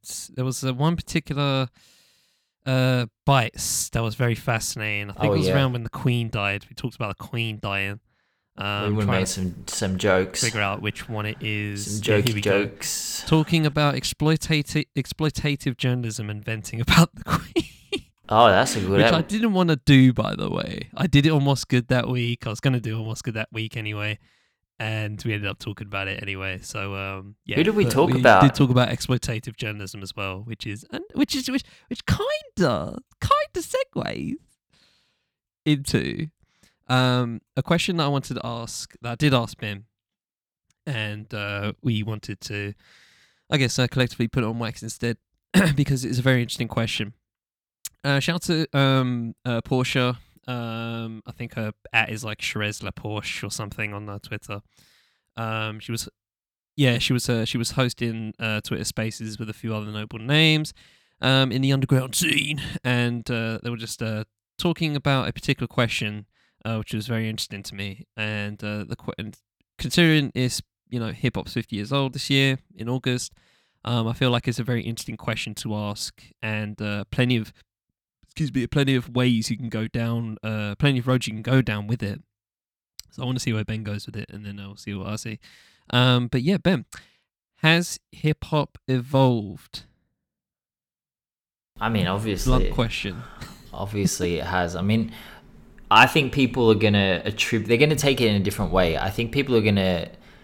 Uh, what's the best way to say it? They're gonna project their own feelings about the quality of current modern day hip hop onto the fact of whether it's evolved or not. So I think everyone has. A lot of people in this conversation have an idea of where they want hip hop to be, or they have a time where they felt like hip hop was at its pinnacle, and everything past that is a descent. And when we talked about when I was talking about it with Charlie on the voice message, actually, because because I was stoned, I, I actually recorded like fifteen voice messages and just didn't send any of them. I was just yapping and yapping. It was really fascinating what I was talking about. Wow. Um, okay. but yeah, no, one of the Release the demo tapes. one one of the stems. One of the points was um, one of the points was that a lot of people feel this way about rock music, for example. Now they feel that since rock music allegedly peaked in 1977 or wherever they say some arbitrary 1970s number, that means that everything that comes after it is kind of pointless because it's only Right. That's interesting, and that's interesting. You say seventies, yeah. yeah, I, right. Of course, it's interesting because Because I would say something different. But you're yeah. like, what about grunge? What about Yeah, you know? about- and you're not going to 90s? Yeah, you're not going to say what about hair metal, for example, but you you know you're going to say. Well, I mean, probably the only thing you're going to say is metal? what about what about nu metal, guys? It peaked in 2000. it peaked in 2001 when Chocolate Starfish came out. Like that was the peak. That was the pinnacle, man. Like hot dog flavored water. That was where it was fucking at. But no, what I what I mean is people will then like just cut it at that point and say everything that comes after it is just a worse version of everything that came before it because they don't like the quality. I also think that's ridiculous because post rock did not come out. There was no such thing as post rock in 1977. Some of the greatest music we've gotten in rock music is post rock. I mean, Swans. Swans is like what they were doing in the, early 2010s, for example. So I think what people are doing is they're saying, I don't like trap music. I don't like the current sound. So hip hop clearly hasn't evolved um, because you know before that we had bling rap, and before that well, before that we had hip house. But they're also just looking at the mainstream, which I think is also ridiculous because if you look at an artist like a group like Shabazz Palaces or a project like Shabazz Palaces, you know that's that's part of the evolution of hip hop. Even Lil Yachty's album, that's part of the evolution of hip hop. Hip hop is always going to evolve. This is always going to evolve because, as we've said before, it is the most diverse genre in existence. Um, I guess you could call pop, but pop, if we're getting into actual genre terms and how we're defining them, that's very difficult to define. It's very difficult to just say this is pop music because you'll get a bunch of knuckle draggers who go, well, everything that's popular is pop music. And it's like, okay, cool, but it is actually a sound. But with regards to hip hop, because it incorporates every other genre, it is the most diverse genre by definition. And so it's always going to evolve. It's always going to go in different directions, you know? As rock music evolves, hip hop's going to evolve. As pop music evolves, hip hop's going to evolve. Now we're seeing as countries evolved, hip hop has evolved. Like, yes, hip hop is always evolving. It's always going to be, it's always going to evolve. And I think at any point where music itself stops evolving, that's hip hop will be the last thing to stop evolving in that. Does that make sense when I say all that? Sure, sure. Um, but the reason why it's such a good question is because of its um, broad nature. Um, if I ask a hip hop journalist that question, they might talk about it We are hip hop journalists. journalism lens or from a purely musical lens. Um, but if I let, let me, well, actually, I'll ask, I'll answer the question first, and then I'll put an addendum to it as well. So, has hip hop evolved? I mean, yeah, you know, as an overall entity, of course, right? Um, there's more members, there's more, um, there's more of everything. Uh, whether that's a bad thing or a good thing is obviously uh is is can can be left up to question. But um, yeah, it's definitely it's definitely evolved in the general term. Um, but obviously evolution is a concept that is uh obviously a purely you know naturalistic thing um but because we're uh intelligent life forms that can see that can see things in the gray and not just uh, be black and white about it um we can say yes of course it's evolved but it's not all for the better. Um but as the addendum um and the addendum is literally just one word. So I'll ask again with the addendum Has hip hop culture evolved? Oh, I mean, I can't answer that one. That's not, that's not one for me to answer. Like, I'm, I'm a student of the culture. I'm not a an arbiter, so I can't. I'll be curious to see how you feel about it, though. I mean, so the thing I was hinting at previously um, was the uh, recent complex, I think, like uh, Power I don't know rankings. how they worded it, hip hop media member power rankings or something like that. Um, so yeah, you know, it, it's the reason why I reference that is because, um, obviously this kind of links more to how uh American culture cha- has changed overall, um, especially with you know the rise of the internet. Um, but it's hard to say. Um, it, while I, while I can say hip hop overall has evolved, there's some parts of hip hop culture I feel like has devolved. Um, and that's not partly hip hop's fault, right, or individuals' fault. It's just how the landscape in the likes of the US just happens, right? Um, it's I feel I feel like I can say that something like I was actually watching a video uh, before I came on about uh, uh, about uh, people commentating on um uh what's the word uh, the Br- British media right as a whole, and one of them was saying, yeah, I feel he felt he felt person in video felt in the nineties or the eighties or whatever, or just um before two thousands, the British media was better, right?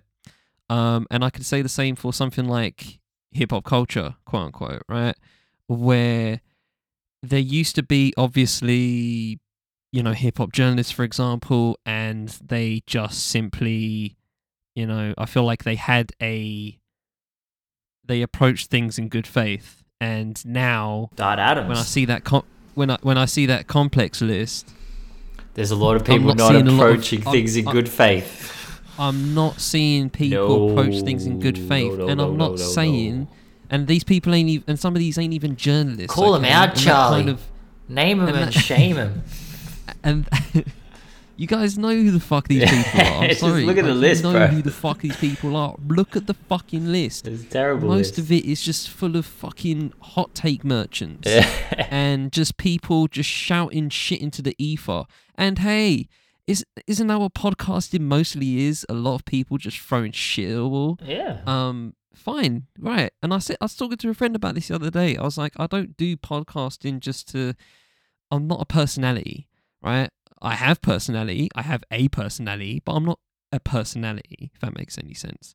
Um, I don't. I don't. I don't do this. I don't do what's good because I'm funny or I have good stories to tell. It's because it's my outlet to learn things. I learn hip hop here. I learn current affairs and a bunch of other shit on what's good, right? Um, I learn about music journalism whenever you know In Search of Sauce drops, right? I learn about that as well, and that's interesting to me. Okay, so it all operates from a, it all stems from education for me personally. And if you guys learn anything and you reasonably enjoyed the episode as well, I'm happy. Can't complain about anything else. Life is good.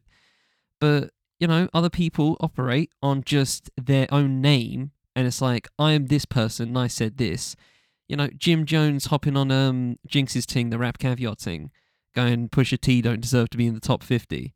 Yeah, but that's rapper just- conversations, it's- man. That's It's, that's, it's, that's it's yeah, no, it's it's just it's, I'm it's barbershop with talk, right? I'm alright. it's barbershop talk. Yeah, it is. And I'm fine with barbershop talk. I'm alright with rappers. I'm fine with it. that. I'm fine with them. Sure, sure, sure. Like, uh, yeah, but overall, I'm fine with barbershop talk. But don't. The thing with barbershop talk is that it's just people talking. You know, it's not. It's not. People don't go in the barbershop to have their minds changed or anything like that. They just go in there to get a trim and just argue about, you know, the fucking game last night. You know what I mean? Like, it's, it's inconsequential in the overall scheme. But people um, you know, Rory and Mal were talking about not being on the list, and they, you know, shout on Joe Budden for a bit, and then Joe Budden responded, and I was like, I mean, that's "Who the fuck cares?" That's the thing, bro. It's just like it's just, but this wasn't happening before. This Yeah. wasn't happening before. Before Joe Budden was actually like, you know, saying things of value to me, albeit on wax, right? Like he said some meaningful shit during his years as a rapper. But now I just look at him and I'm like, all right, sure, you have more money. You probably got more money doing this than you did in music. I get it. You you get listened to more. I get it. You have more people listening to you now that you just now that you just talk. But is it substantial? Fuck no.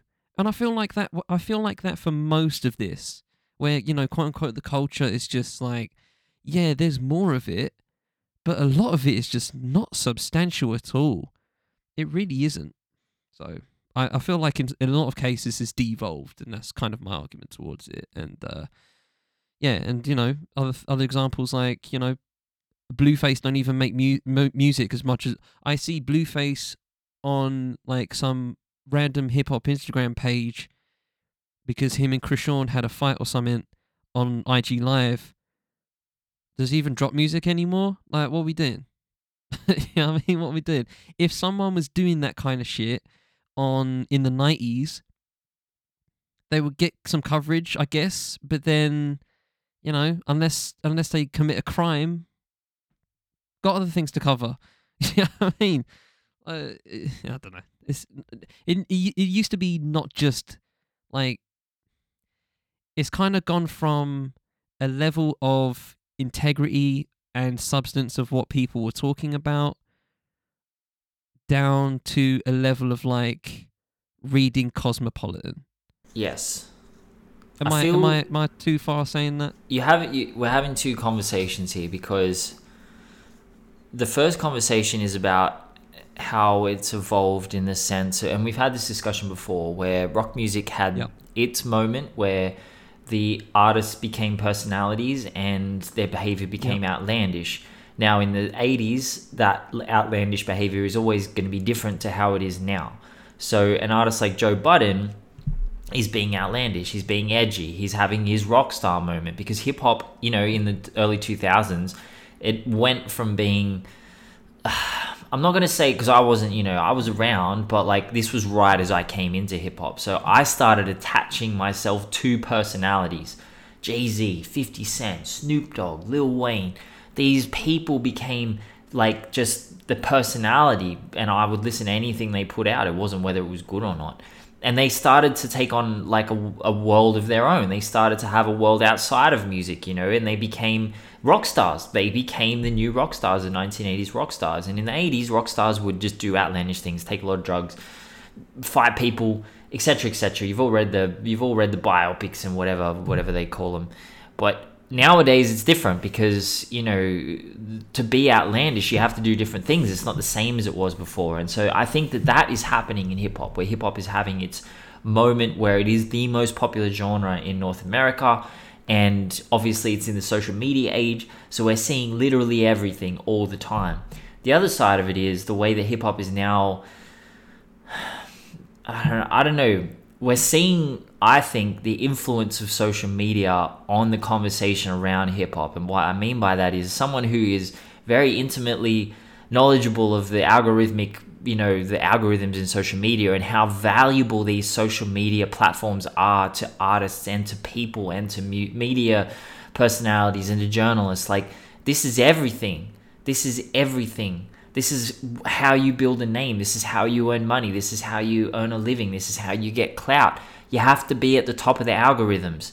And the algorithms, like, they just prioritize bullshit. They really do. Like, the most banal, simple, basic tweets. Tweets and Instagram posts and TikToks that are got nothing to do with fact, nothing to do with analysis, nothing to do with like adding value to the conversation. Just stupid headlines, stupid sound grabs, stupid quotes that they've pulled from somewhere and attributed to something else. Like the very the most simple content you could possibly imagine. So unfortunately 90% of what you're seeing even if you don't want to see it is going to be this kind of content which means it's going to influence more people to create that kind of content. And that's not going to change. I mean that is marketing. That is how advertising works. That is you know that's just how modern society works it's how capitalist society works where we're just we want to be scared or we want to be outraged or we want to be validated and we want it to happen very fucking quickly. We don't want to sit there and read an article and figure that shit out. We want to read it in a headline and see a big picture of a rapper and be like, okay, I feel this thing now. I can move on to the next thing. Like, I've started making reels. I don't believe in reels. I think they're the stupidest thing ever.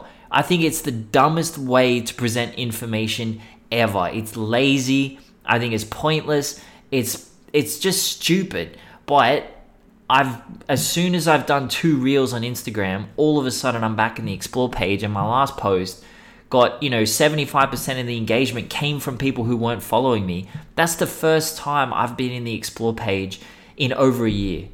Just because I posted two reels.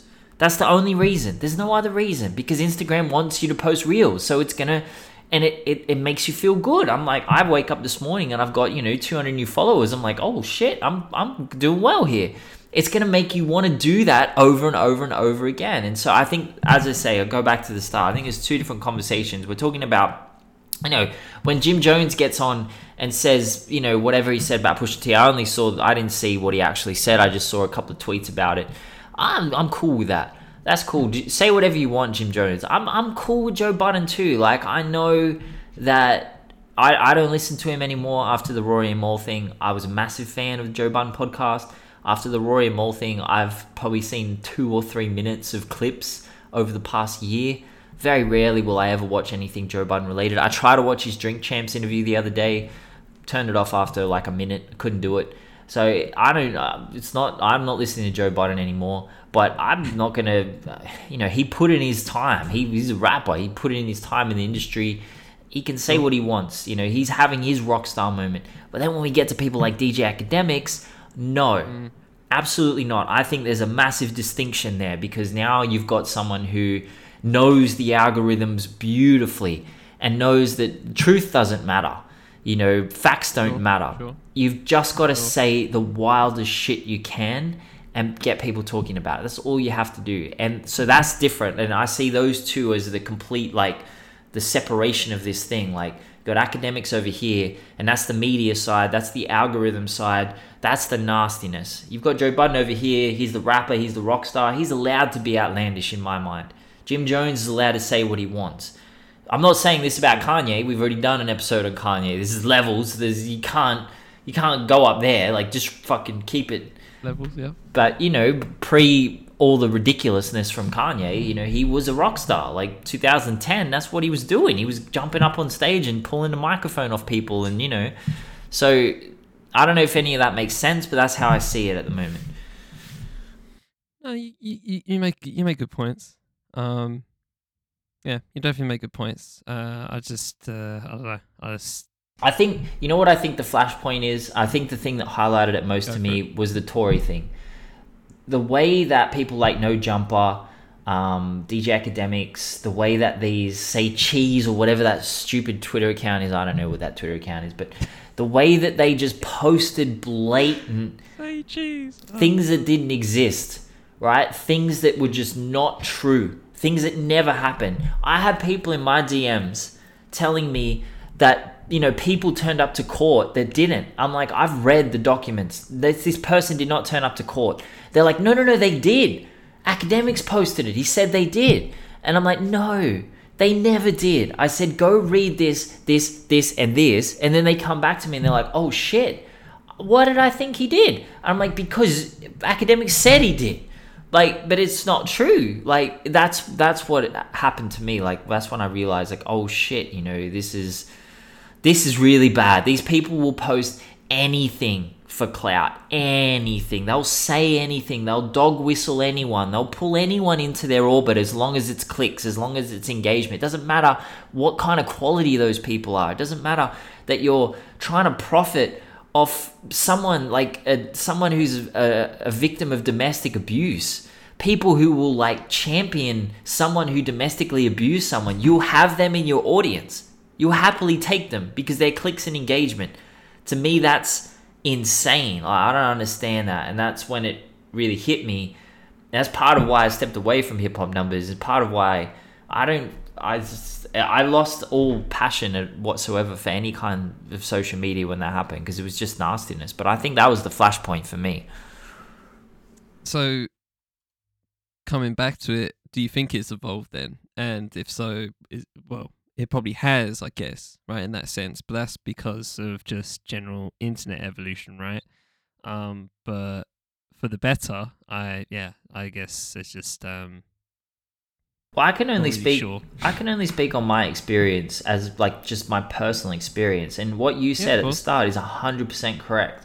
Back in the day, when I was engaging in hip hop culture, I was reading The Source and Double XL and Vibe, and I was reading these long form articles. I was buying books. I was buying full albums and listening to them back to front. You know, it was slower. It was more you know, it was calmer, it was more analytical, there was more information available. You know, I read this huge article on G-Dep, for example, about, you know, what happened to him. And that was, that's an article that always sticks out in my mind because I'm not saying that that's what hip hop culture was.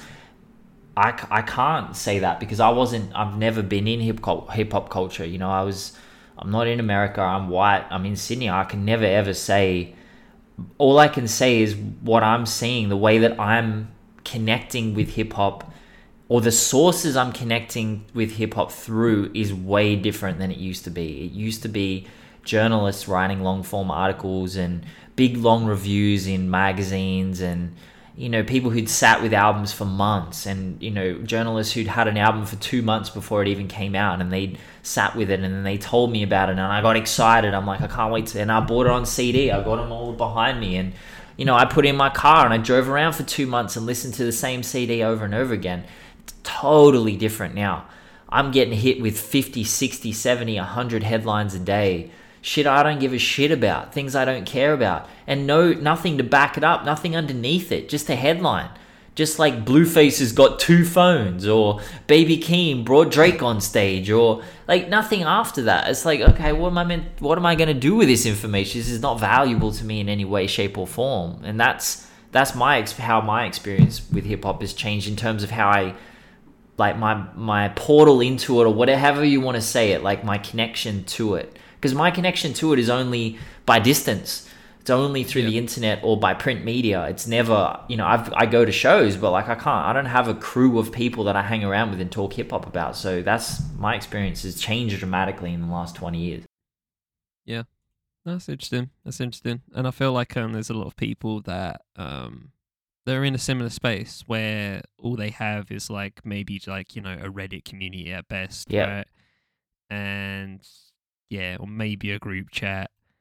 But outside of that, you're not getting a lot of it isn't substantive and there's just a lot of crap. Well, here's a question then. Um, here's a question. Okay. Do you think that's the reason why things have gone in this direction? Do you think it's because there are so many more people who are able to I don't know what the best way to say this, but because so many people are connecting to hip hop now through these like different communities and through the internet, it's a way different audience than what journalists had when you know the 2000s and 90s do you think that that audience has influenced the direction of the media? Do you think that that is why media has gone in this direction because of the audience? Yeah. Put simply um i said this to a uh, said this to dr wright uh when we are talking about i think just a general uh, celebrity in the UK. And, oh yeah, uh, that was I guess, big. Um, how audience, yeah, just you know, just general how audiences evolve, right?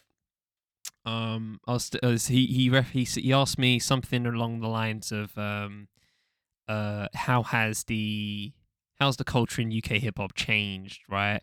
And I said a big difference between UK hip hop and US hip hop is that it took 20 years for hip hop to reach white the majority of white people. Um, well, 15, 20 years, give or take, right? Hi- UK hip hop, there was white dudes immediately. There was white dudes immediately in there. Yeah. Yeah. Westwood's obviously the main example, right? Yes. Um, he was there. He was Westwood there the TV. beginning. Westwood, like he was there, um, harassing young women as well. yeah, that nastiness. simul- simul- simultaneously. Yeah. Can't forget that. but but he was there. He was there at the beginning, and I know some white dudes that were there that went to you know Public Enemy Live 1983 or whatever the fuck it was, right? Um, they can reference that to me. Um, I know those people. I know a few people like that, and they're cool. And I think that's the difference here. Um, them, I would say the majority of them. Fucking fingers crossed if if if I if I get uh, uh misconstrued down the line and uh, plenty of hip hop white dudes from that that uh, that uh, from down the line uh, end up fucking up my view on that front. Um, but I'm gonna say now the majority of them, I feel like get it they get it. They get the respect element. Um, that's how that's hip hop helped them grow up on that front to be skeptical of you know the likes of the power that be and Yep. uh, you know just just just general shit happening. Right? They could see it. They could see it through their own space. They can listen to the message with with Melle Mel and they can connect it to what they to what was happening then. Where like you know minor strikes, for example, right? Shit like that. Um, they get it. They could connect to it. 17 year old white dude listening to Lil Baby right now? I don't know if I can say that. So what happened though? Why? Is it the music? I have a theory, but I, I, I, I, would, I would say that is something outside of hip hop um, that I would just chalk it, and I can't even chalk it to US culture because I would say the same for, and I said the same for, um, you know, I think I, I think I replaced Lil Baby with Dave, right? The white kid listening to Dave. I don't know. Even when I don't, I don't know what, and this is something that I want to know genuinely. I want to know what like a seventeen-year-old Dave fan thinks when they're listening to something like Black. I listen to that and I'm fucking just in in a state. I'm in a state of just existential thought and anger. I want to know what they get from tracks like that. I don't care what they get from Money Talks. They get the same vibe I get. like they get the same vibe I get, right? They get the same vibe from Titanium. They get the same vibe from Streatham. They get the same vibe vibe from Screwface Capital. We all get that same same vibe. I want to know what they get when they listen to something like Black. I want to know what they get when they listen to Stormzy doing gang signs and prayer, blinded by your grace. What do they get from that? I don't know. I really can't answer that question at this point. I would love to have the answer to that question at some point, but I really don't. Answering your question, I, I, I honestly don't know. I honestly don't know. It it's not just the music, right? It might be a part of it. The music might be a part of it. Um, you know, I've I've said it. I've said it on Wax, uh, on written Wax anyway. I don't care what people say. I feel like rappers have not put in the work to evolve in the past over as as a collective, right? Obviously, there's you know the Lupes and Kendricks and you know people actually making an effort there. Um, you know, f- even even not even saying this, even someone like you know Westside Gunn who at least makes it different, right? May not be great, but it's different. Um, at least he's switching it up on that front and making And his content is- and unique to him. his content is like you know he's talking about real shit. Westside Gunn, and that's Right. not to say I know what real shit is, but I mean he's talking about. Yes, you but you know what I mean? Like he's not just putting platitudes and typing his lyrics into an AI generator and saying No, just no. generate trap lyrics. He's actually talking about Right. his mm-hmm. experiences and Exactly. Yeah. As much as I don't like listening to him, I get it. I get the I get the appeal. mm, Um, he is different in a lot of ways, and I respect that overall. Um, but yeah, I just don't think you know, it, as an overall collective, I don't think rappers have have been pushing as much as likes of producers have. I feel like producers have put in so much work as a collective in the past Yeah. twenty years to evolve. To if they if anything in hip hop has evolved, hip hop production has evolved exponentially, exponentially. V- lyrical wise, I don't know. I don't know. And I'm trying to go. I'm trying to answer your question with other other things, but I just I honestly don't really have a concrete answer for it. I really don't have a concrete answer about what's the difference between like a 50 year old white dude now, um, listening to Public Enemy and he lives in Croydon, and the 17 year old kid listening to Dave. I I don't I don't know. I I I can't chart it to just the music because there's so many outside factors towards that um in terms of what they experience and how kids are treated That's now very compared to true. then um it's different so i don't know but um you know i could just say bluntly education like if they if they don't if they don't seek it then you know they're ju- uh, uh, are they just seeking a vibe? Maybe. Maybe that's just it. Maybe they're just seeking a vibe and they don't want anything else. Maybe they skip black altogether. Who knows? I don't know. Well, that actually, it's interesting you ended on that because that's my theory. So, again, this I can only speak on my experience, but when we were younger, we had to buy entire albums. So, if I like 03 Bonnie and Clyde by Jay Z, I go out and buy a Blueprint 2, which has tracks like Meet the Parents on it. Now, I listen to the entire album because I've just spent $25, $27 on a double CD. So, I'm not going to listen to 03 Bonnie and Clyde and Excuse Me Miss and skip the rest. I'm gonna listen to every freaking song. I'm gonna listen to it over and over again until I understand it and, and, and like, you know, know the words back to front. So I end up listening to a song like Meet the Parents, which is, you know, an incredible tale. It's one of Jay Z's best ever storytelling songs. I've got it. Part of it, a large part of it, is because people don't connect to the music as viscerally as it was back in the day, Mm. where you had just like one record to spin. That's what I mean. That, I that's, think- that's definitely a big part of it. I think that Listening habits. people are not listening to those songs. You know, I don't think there are too many people who are listening to Dave who we're putting in the same category as the DJ Akademiks fans.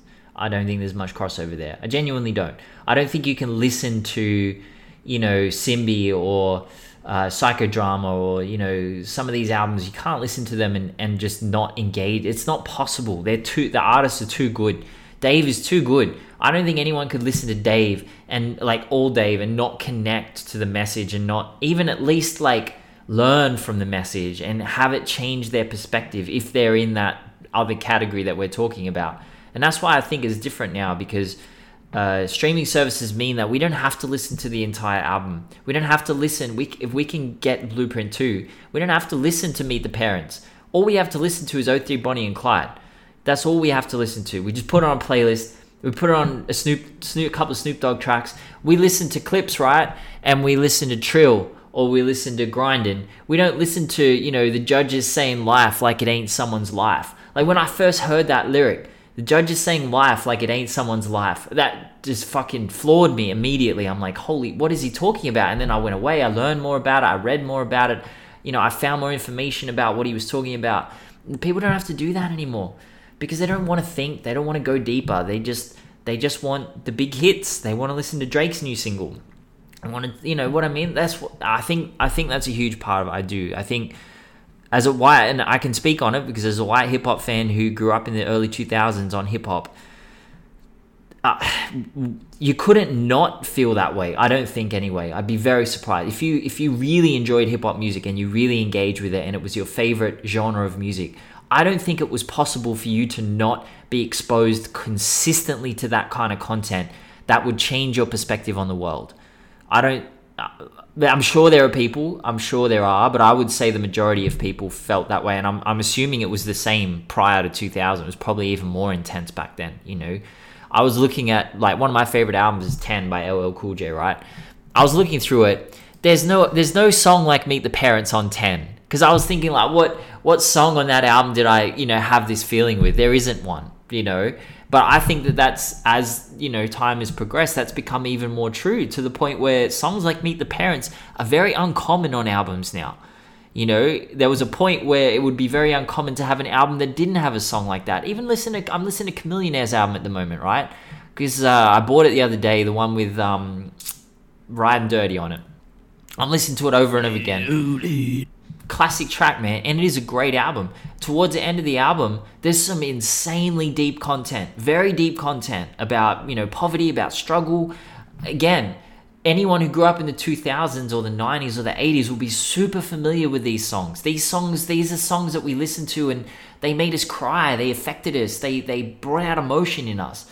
I don't hear songs like that anymore. I just don't hear it. I listen to full albums. I do not hear many songs like that. And that's not to say that artists like G Herbo aren't doing that on every single song. But like you don't have to connect with G Herbo. That's the thing. You can go listen to Travis Scott or you can go I don't know if that makes sense, but that I, I see that as a big as a big reason why uh, people are just not having the same kind of connection to hip hop that they used to have. Yeah, yeah, I guess. Um, it's it's it's, it's, loaded hence why we asked it. But um, yeah, it's it's incredibly loaded.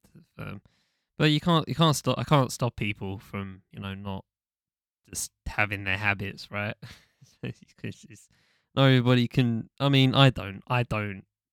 Uh, I don't listen to music in the same way people did ten years ago. Even, um, you know, it's very, it's very fast. It's very it can it can be, it, uh, sometimes it could just be you know just an idle play to be honest. I'm playing it while i'm walking i play it while i'm doing work right? I've always it, got never music with playing. it's never with it's never with intense focus most of the time. Um sometimes for me only when i'm when i'm sitting down there's an hour and a half at the end of every day where i spend an hour and a half focused listening to music. Um but again i drive a lot so like I listen to focused music when I drive. You know, I think that's a huge part of it. But I think you're right. You know, everyone has their own individual way of listening to music. We're not going to gatekeep that. But oh, that's another conversation we could have had. Gatekeeper. yes. Bring back gatekeeping. All right, let's uh, let's jump in to. Uh, we got a game. Uh, we did it last year. Don't know if we did it the second year, but we did it last year for sure. Um, yeah, we did it because Charlie was gassing up Eminem. He was Eminem, absolutely yeah, stoked. Right. Don't remind Charlie me. was like, "Ooh, so bars." Don't remind. Charlie's me. like, "I love late career Eminem." He's like, "I fucking tell you what, uh, man, he's getting better with time." I, I, it's the way you said it, man. It's the way you said it. It's just you, Eminem's aging like milk. You met you upgraded Eminem bars, okay, with with your with with with the with your dulcet tones. Well, um, I didn't have the I didn't have the choppy lawnmower flow, so. Got it. That it was the top flow in my along. back pocket. I'm a rap butt. okay, we have uh we have three each. um, multiple choice answers. Uh, read out. Uh, however long as we however long we want to read out. Could be two lines. Could be a whole verse. Um, up to the person reading. Uh, obviously depending on how much it gives away, if it gives away at all. Um, but yeah, we'll uh, jump right in. Uh, do you want to flip a coin? I've not got a coin. I reckon you go first. I'm actually I uh, wrote mine down, but then I didn't write who they were actually. I'm, I'm being a bit silly. Oh, okay. I lit- I'm literally I'm, I was literally trying to I had I had um, three in mind, but I didn't have the multiple choice uh, side of it, so I'm like trying to like just think of names that could possibly. yeah, that's what I did too. Yeah. that's just that's the hard bit. I'm just like, who actually sounds like they could rap this? Um, it gets a little uh, it gets a little tough. That's the fun part. All right, I'm gonna I'll start. I've got the first one. Okay. All right. Cool. Cool. Cool. I wait to be the light shimmering from a star, cognitive dissonance shattered, and the necessary venom restored. As if it matters if you think it matters anymore. Cause shit be happening with quick results. They couldn't fathom all the damage that had to get done. Piglets in a barrel we cooking up Don't get a sparrow, no Harold Runix in their tomb, and a share of the deadly flowers bloom. So your choices are Lupe Fiasco, Evidence, Earl Sweatshirt, or J. Cole. My first thought was Lupe. So I kind of want to just go Lupe and just leave it at that. What do you think Okay. about the lyrics though? I was thinking about it. And I was just, I, I don't know, it just came off as um, just came off as Lupe, but um, could be J Cole as well, I guess. Um, yeah, it's a good one. Um, I think I did pretty well last, uh, apart, apart from the Eminem one. I think I pretty did, did pretty well last time. Yes. I don't know. I feel like feel like Ben's uh, putting putting it out of the bag this one this time. Um. Okay. My gut is my gut is Lupe, but um, I wanna I wanna go with J Cole. It's uh it's East by your Sweatshirt.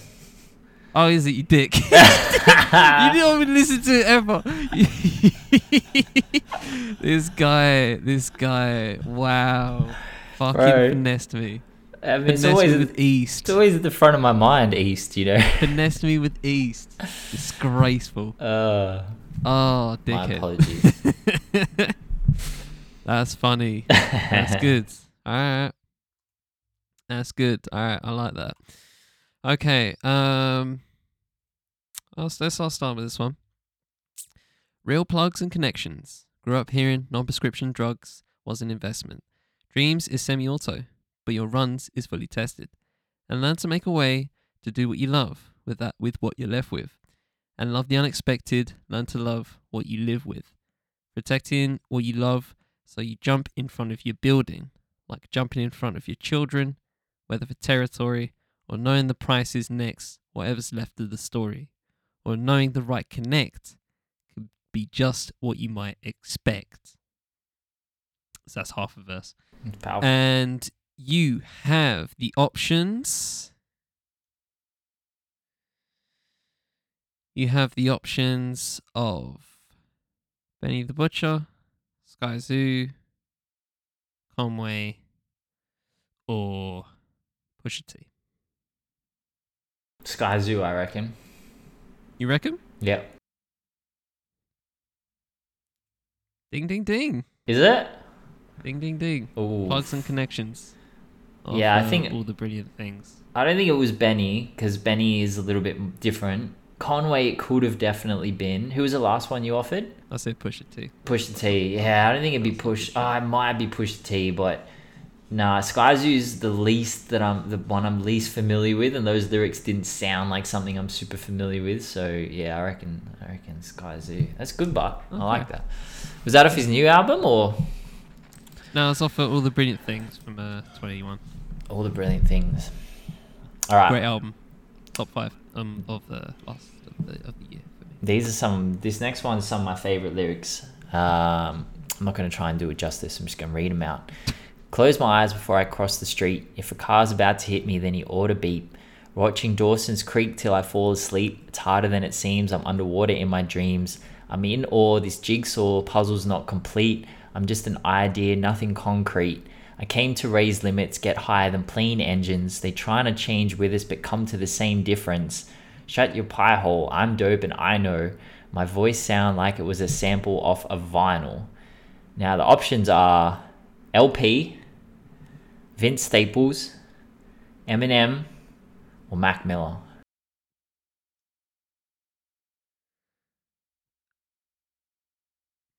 Um,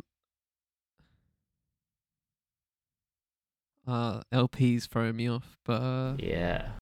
I wanna, I wanna, I wanna say Mac. It gives, uh, I don't know, just, just, uh, just gives off Mac vibes. I'm gonna go with Mac. It's Mac Miller off SDS. You nailed it, Ding, ding, man. ding. One of my favorite verses of all time. There you go. man. I like that. I like that. That's good. Both on the board. Both on the board. Let's see. Let's see. Let's see if I can get a wrong one from him. Alright. Um. All bangs like Sia. Where's the chandelier? I'm the apple of your eye. No hose to peer. In the jeep, all yellow. Black Cinderella. Green Jimmy Choos, bitch. Who got the shoe? on the boss shit. Uh huh. Floss shit. Luxury rap. Bitches take a look at me and say, I'd love to be that. Go for it. Who is it? That was good. That, was, I, li- I like it. This is great. It's very good. Alright, so oh, so I have to. I've I've I've I've dated it because it's Sia. So yes, chandelier. So kind of, uh, post I kind of have to kind of have to 14. yeah kind of have to rein it in a bit. Yep. Okay, so you, I'm gonna give you, um, I'm gonna give you uh, Nezi Momodu, Doja Cat, uh, Monaleo, or Flo Milli. Oh, jeez. This is tough. I reckon it's Flo Milli. Flo Milli. Yeah. Boo Nezi Momodu. Okay. I don't know Nezi Momodu that well, so that's my bad. It's great. I like great. It's a that. good one. That's fire. That's great. That's a great song. Shout out to Momodu. All right. Final one. Can I Uh, win it? can Can I take the it? dub? Now, every time I see the flag, I salute to the thugs. The flag salutes back. That's America for us. People died just to speak to the freedom before us. Now we pleading for more stuff we can watch over. There's clones in the hood. Everybody is a soldier, and everybody with this shit. But nobody want to teach nobody. Want to get sick, but get caught for the crime. Now, the options are Chance the Rapper, Lil B, Childish Gambino, or Black Thought. It's an eclectic list. I'm not gonna lie, it's a very eclectic list. Could be any one of those, to be fair. Yeah. Yeah. I'm gonna go Lil B. Oh yeah, you got it. Oh, fuck you. It. It's from go, it's from the wilderness. That's one of Let's that. go. That album is wild. I, you know what? I reckon if I read out those, that if I read the entire album, "I'm Gay, I'm Happy" out, and said to people, "Is that Lil B or is that Black Thought?" They wouldn't. They'd be like, "I don't know. I'm not sure. I'm serious." I people gonna Yeah. flame me for that. I'm dead serious, man. But yeah, no, that's Yeah, that's you've, been, you've been flying the flag for I'm gay for Oh, for many, many, for over a decade now. oh gosh, that's great. All right, I'm gonna tie it up. Uh, yeah. Can can can can can Ben uh, uh, uh, take a draw? Can he can he earn the draw? it's like 16 bars in 16 minutes. I kill it. Extinguish all the fire for the liars and the gimmicks. Losing spirit. Breaders putting cheddar over lyrics. Then diminish any vision when they clear it. I hear it. It's happening. Moving like they're mannequins. Dressed by other brothers hiding under covers with mothers be panicking, rambling, gassing like they're Anakin. But red and blue lights are out of sight. On the mic, stop damaging your honor or and your pride. I gunner from the side, never dipping from the rhythm, flow specific when I rhyme. I could go, I could, I could say the whole verse to be fair, um, but yeah, Fire. fire, fire, definitely fire.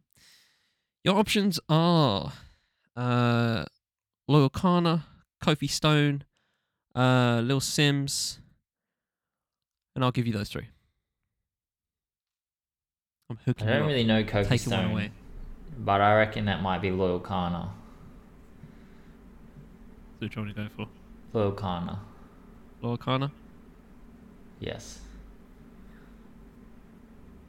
He ties it up, ladies and gentlemen. Oh. Stalemate. You know what I thought of? You know what I thought of a tiebreaker? Yeah.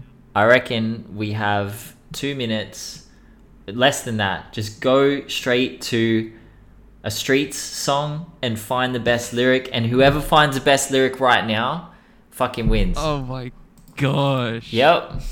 How's that being decided? That I'm going straight. I'm, I know exactly what song I'm going straight to. I don't fucking know. Yeah, you're gonna lose then. Oh, so we ju- I just have to pull out the best like the best lyrics. Yes. Fucking hell, geez. Just randomly, just go and do it like right now. Don't even think about it. Just be like, what's the song? What's the wildest lyric? Let's go. The wildest lyric.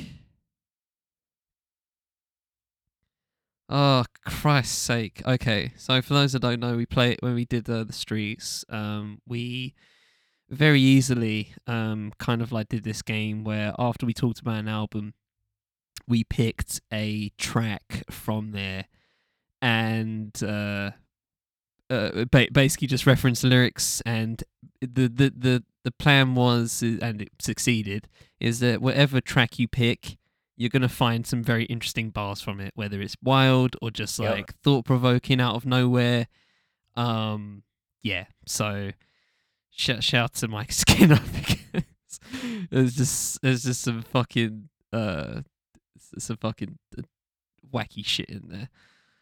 I I I'm just I just picked out a track and I don't even know if it's good or not. I, I just um I don't know.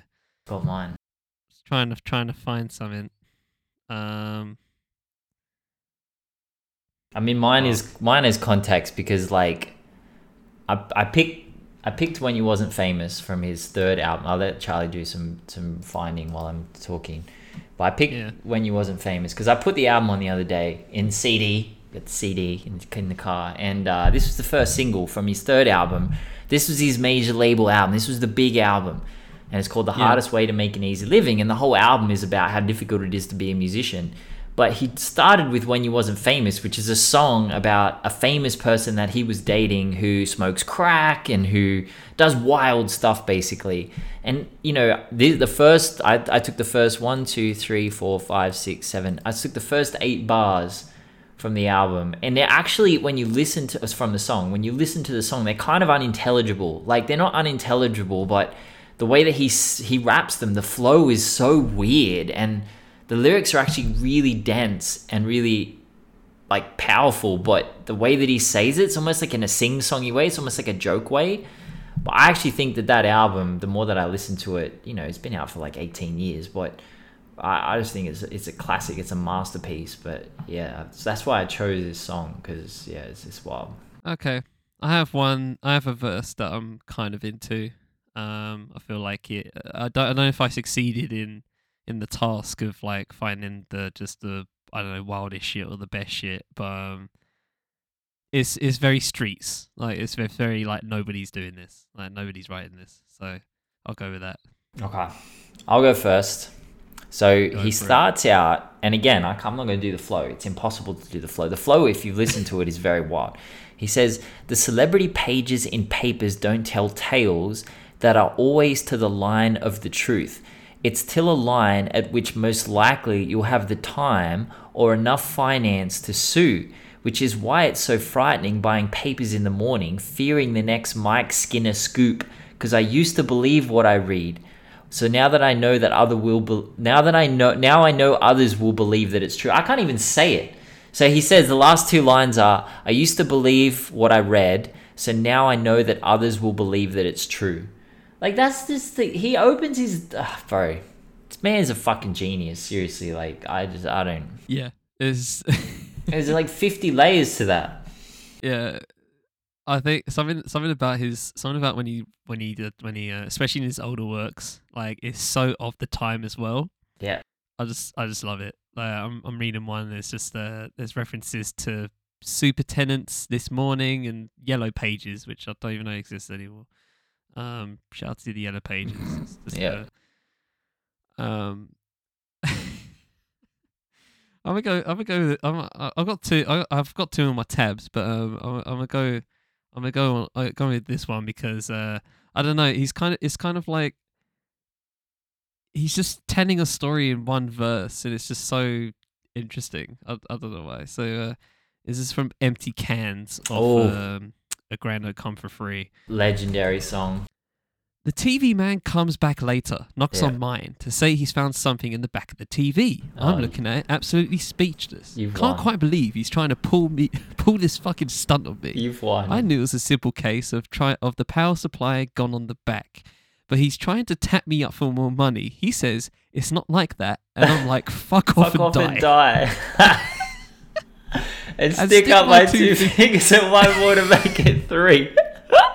and says, Don't talk to me like that. And I don't understand. My face in his face. I tell him I understand perfectly. And he grabs my shirt and I grab his face with my hand. So he brings his fist up and twats, me a Twats good, one, on my the cheek. then I'm trying to pull his head down so he can so I can knee it. But he's got my ear. He's twisting it round so much it's really hurting me. I love the really hurt. Just want to say, I love it when he says, "It's really hurting me." Like he says it in the song as if he would normally. It's like, "It's really hurting me." oh my gosh! Oh gosh. And we both go down the floor and he pushes my head back onto the corner of the fridge, which is total agony. Then he gets up and runs out of the kitchen and out the door, shouting stuff to me, slams his door, shouting to me. So here I am in my house, drinking on my own settee. Everyone's a cunt in this life. No one's there for me. Fuck, you win by a country Nobody else fucking is mile, that. bro. Nobody else is right at that. Just a story within one verse is absolutely fucking amazing. Then and Oh then like gosh. then the beat changes completely, and then he just gets into like demon Yeah. time. He's like, if I want to sit and drink super Tennent's in the day, I will. No one's gonna fucking tell me jack. But can you rely on anyone in this world? No, you can't. It's all my fault. There's wall to wall empty cans, and then it just goes on, bro. Verse five, like it, it and then it turns. out It's just that's one of the greatest songs of the last twenty years. Like, us, no, you win by a mile. Thank you. You can't didn't even mean to. It was just- oh my gosh. Legendary. We're all winners, ladies and gentlemen. We are all winners. We're all winners Just, uh, being in, being out. in the sa- being living in the same era um, as Mike, Mike- Skinner in the streets. Mike Yeah, Skinner. we we are we are fully blessed. All right, ladies and gentlemen, we shall leave it there. It's a Um, very 'em that, DITD way to end the anniversary episode, gassing up Mike Skinner. And not Mike Skinner. Very, very, very us. Um, but yeah, we shall leave it there. um, for those that have been spinning for however long, doesn't matter if this is the, your first episode or the or the two hundred ninth was it or two, Yeah. yeah, uh, whatever. Uh, where how many however many episodes you've been listening, um, is much appreciated. And um, you know, hopefully we continue on the journey, and we shall. And uh, we're gonna do some. Hopefully, just uh, keep keep on the keep on the interesting tip, keep learning. Um, just f- finally finished the freaking Wu Tang series. I've been it for over a year at this point. Um, and uh, see how that goes. Our def- we'll get our definitive rankings of Wu Tang members now that we've actually listened to them, which I still hold the fact that people that do that, most of them actually haven't done that. Um, but we can actually say we've done that. But yeah, yeah, we'll do that when we get to it. Um, and obviously we'll keep doing, keep bringing contemporary calls, some hip hop neighbors, and uh, obviously we've got uh UK Black History Month in October as well. Gonna be doing that as well. Uh, we already got our uh our set sorted for that one as well. And uh, and obviously Women's History Month for next year as well. We've got that sorted as well. So um, yeah, man, uh, plenty of stuff in the tank. Plenty of uh, plenty of reason to keep going and uh, to keep just finding artists to rate because that's Yep. what we're here for. And uh, yeah, thanks for being on the journey, ladies and gentlemen, from the Fifth Element Podcast Network. It's been digging digits for the 209th time for the fourth year in a row. I've been to say the Fifth Element. I've been Ben Carter of Hip Hop Numbers. We hope you all have a good week. We shall always, always try and do the same. But until next time, take it easy, ladies and gentlemen. All right, peace.